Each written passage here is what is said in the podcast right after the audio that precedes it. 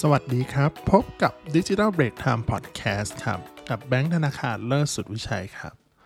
วันนี้เราจะมาพูดถึงเรื่องการคุม budget อย่างไร ไม่ให้ใช้เงินเกินงบประมาณโฆษณาสำหรับดิจิ t a ลมาร์เก็ตติ้งเนาะโอเค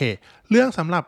การคุม budget เนี่ยส่วนใหญ่ครับ budget เนี่ยเป็นเรื่องที่สำคัญมาก ๆ ในการทำดิจิ t a ลมาร์เก็ตติ้งเนาะนอกเหนือจากการวัดผลแล้วเนี่ย เราก็จะทำการ reallocate โยกย้ายกันไปกันมาเนี่ย เพื่อให้ได้ช่องทางที่ดีที่สุดเนาะแต่ว่าก็จะมีปัญหาอยู่อย่างหนึ่งก็คือหลายๆคนเนี่ยเป็นก็คือบางทีเราใช้ budget เนี่ยที่เรามีครับปกติ budget เนาะมักจะแบ่งกันเป็นเดือนๆเนี่ยแหละ แต่ว่าบางทีเราใช้เกินไปบ้าง ขาดไปบ้าง แต่อันเนี้ยวันนี้เราจะมาพูดถึงเรื่องของการใช้เงินเกิน ใช้เล็กๆ ใช้เกินเล็ก ๆ น้อยๆเนี่ยประมาณหลักร้อยเนี่ยยังไม่เท่าไหร่ แต่ถ้าเกินหลักหมื่นอย่างเงี้ยโอ้โหอันนี้มันเริ่มเริ่มละแสดงว่า เราอาจจะมีปัญหาได้เนาะเอ๊แต่ว่าอันเนี้ยหลายคนอาจจะสงสัยว่า เฮ้ยมันจะใช้เกินได้ยังไง ถ้าจริงๆอะครับ ถ้าแคมเปญจำนวนไม่เยอะจำนวน budget ไม่เยอะหลักหมื่น แคมเปญ2 3แคมเปญ3 4 แพลตฟอร์ม แต่ว่าจำนวนแคมเปญอะน้อยเนาะเฮ้ยอันเนี้ยไม่ค่อยเกินส่วนตัวเนาะไม่ค่อยเกินน้อยมากที่จะเกินก็คือเราค่อนข้างคุมแล้วก็เอาอยู่ แต่ส่วนใหญ่ครับพอเป็นเรื่องของเอ่อ อีคอมเมิร์ซเนาะหรือว่าอะไรพวกเนี้ยครับ บางวันเราจะให้ใช้เงินไม่เท่ากัน หรืออะไรเงี้ยมันจะมีนะ เพราะว่าบางวัน D-Day payday อะไรพวกเนี้ยเราพยายามอัดเงินเข้าไป เพราะฉะนั้นแล้วเนี่ยเป็นไปได้ทำให้เกิดการใช้เงินเกินได้เนาะโอเค แต่วันนี้เราจะมาพูดถึงเรื่องของการเทคนิคคุม budgetไม่ให้ใช้เงินเกินงบประมาณโฆษณาที่เราตั้งไว้นะว่า มีวิธีอะไรบ้างครับ อันนี้ตั้ง list มาให้ประมาณ 3 วิธีด้วยกันนะครับ อันดับแรกคือ คุม budget โฆษณานะครับ โดยใช้ total budget แทนที่ daily budget โดยปกติแล้วครับ การทำแคมเปญอะไรพวกเนี้ยแคมการใช้ budget เนี่ยจะมีอยู่ 2 แบบด้วยกันก็คือ daily budget daily budget ก็คือใช้เป็นเงินเป็นรายวันว่าสมมติเราตั้งวันหนึ่ง500 บาทเนี่ยโอเค งบในวันนั้นเนี่ยส่วนใหญ่ก็คือจะไม่เกิน 500 อาจจะมีดีดขึ้นบ้างเล็กน้อยอะไรอย่างเงี้ยครับ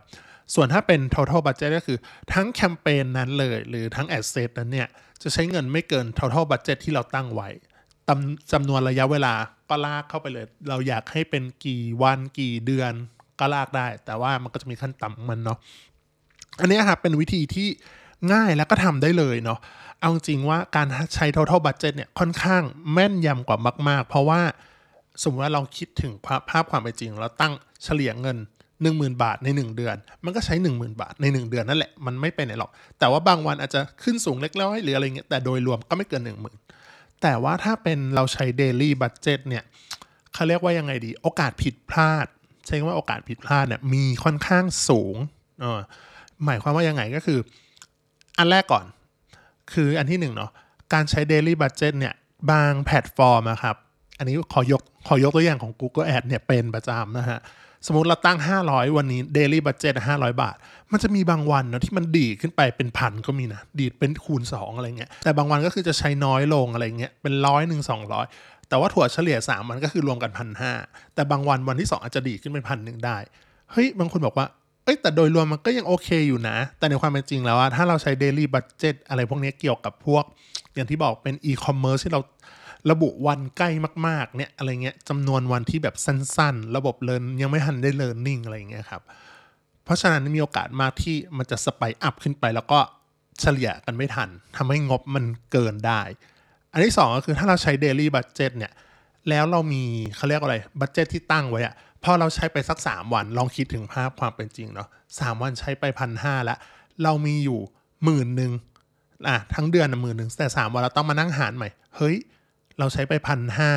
อะหนึ่งหมื่นลบพันห้าหารยี่สิบเจ็ดวันที่เหลือเนี่ย เหลือเป็นวันละเท่าไหร่เฮ้ยมันก็มีโอกาสเราต้องมาแคลคูลเลตมือต่อให้เรามีชีตมีอะไรปุ๊บเนี่ยใส่ปุ๊บเนี่ยอาจจะทำให้เราหลงได้บางทีแบบเฮ้ยนับวันผิดนับวันพลาดแล้วมากรอกตัวเลขใหม่ปุ๊บเนี่ย โอกาสผิดพลาดค่อนข้างสูงเนาะการใช้ daily budget เนี่ยก็เอ่อถ้าเป็นไปได้ย้ายไปใช้ total budget ดีกว่า จะคุมง่ายกว่า แต่อันนี้บอกก่อนว่าบางแคมเปญบางประเภทก็ใช้ total budget ไม่ได้ อย่างพวก search อะไรพวกนี้ที่เป็นรายวันหรือช้อปปิ้งอะไรพวกนี้ครับ ถ้าจำไม่ผิดก็คือใช้ได้แค่ daily อย่างเดียวอะไรเงี้ย ก็อันนี้อาจจะต้องคุมกันหน่อย control กัน แต่ไหนใช้ total ได้ก็ควรใช้ total จะคุมง่ายกว่ามาก ๆ ครับ ต่อมาข้อที่ 2 ก็คือ อันนี้พยายามอย่าเปลี่ยนแปลง budget ในระหว่างในระหว่างเดือนนะครับ ก็คือควรทำเป็นในเดือนถัดไปเนาะอันเนี้ยคือโดยปกติแล้วอะถ้าเป็นธุรกิจประเภทแบบที่ต้องการ lead หรือต้องการคนให้มาลงทะเบียนหรือโทรศัพท์ หรือกรอกฟอร์ม whatever อะไรก็ตามเนี่ยส่วนใหญ่เนี่ยพวก budget พวกเนี้ยจะค่อนข้างตายตัว จะนิ่งในแต่ละเดือนสมมติเคาะเวลาเดือนหนึ่งแสนหนึ่ง เดือนหนึ่งห้าหมื่นก็จะใช้เท่านั้นแหละ แต่ว่าเราก็จะ reallocate หมุนไปหมุนมาแล้วแต่แพลตฟอร์มไหนมากกว่ากันเนาะแต่ว่าถ้าเป็นพวกอีคอมเมิร์ซอย่างที่บอกคืออุ้ยเดือนนี้แบบดีเดย์ขายดีมากอ่าเราเพิ่มแล้ว mid month อัดงบเพิ่ม อยู่ดีก็เปลี่ยนอะไม่อันนี้ไม่แปลกนะ คือโดยปกติของธุรกิจอีคอมเมิร์ซจะเป็นแนวนี้ทั้งนั้นไม่จะแบบน้อยมากที่จะแบบ เฮ้ย เออเฉลี่ยเท่ากันทุกเดือน อันนี้บอกก่อนว่า ไม่ค่อยมีเนาะเออแต่ถ้าเป็นอีคอมเมิร์ซเนี่ยต้องต้องทำใจส่วนหนึ่งเลยว่าจะเจอแบบเนี้ยอ่าเป็นเรื่องธรรมดา เพราะว่าอยากอัดงบเพิ่มนู่นเพิ่มนี่ มีการเปลี่ยนแปลง budget ระหว่างเดือน reallocate หมุนไปหมุนมาอะไรอย่างเงี้ยแน่นอนยิ่งเปลี่ยนมากระบบก็ learning ใหม่ไอ้ระบบยัง learning ใหม่เท่าไหร่นะคนนี่แหละก็หมุนตาม budget เอ้ยถึงไหนแล้วใช้ไปกี่บาทแล้วอะไรอย่างเงี้ย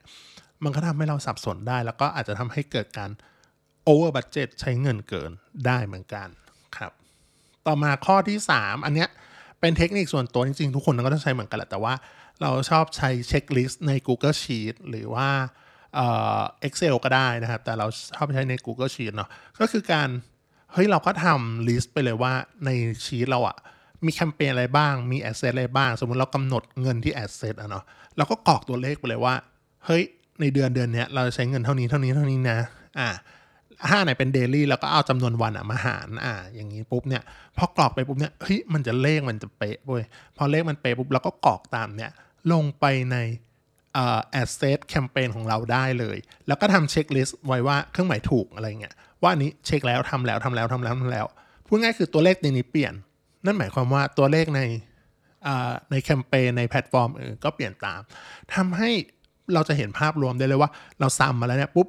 เออ มันไม่น่าเกิน เกินก็เกินแบบน้อยอะไรอย่างเงี้ย เออ อันเนี้ยทำให้ลดโอกาสการผิดพลาดได้ เพราะเราจะได้รู้ว่า เฮ้ย อันเนี้ยเราเปลี่ยนไปแล้วนะ อันนี้เปลี่ยนไปหรือยัง อันนี้ยังไม่เปลี่ยนเลยอะไรอย่างเงี้ย ถ้าเรามีชีตอ้างอิงเงี้ย เฮ้ย มันรู้สึกว่าโอเคมากๆอะไรเงี้ย เผื่อไว้แชร์ให้ลูกค้าดู แชร์ให้เพื่อนร่วมทีมดูได้ด้วยเนาะ โอเค โดยสรุปแล้วอะคุมบัตเจ็ตไม่ให้เกินอย่างไรบ้าง เราก็สรุปมา 3 อย่างก็คือ อันที่1ก็คือใช้ total budget แทนที่ daily budget แล้วก็ ข้อ2นะครับก็พยายามอย่าเปลี่ยนแปลง budget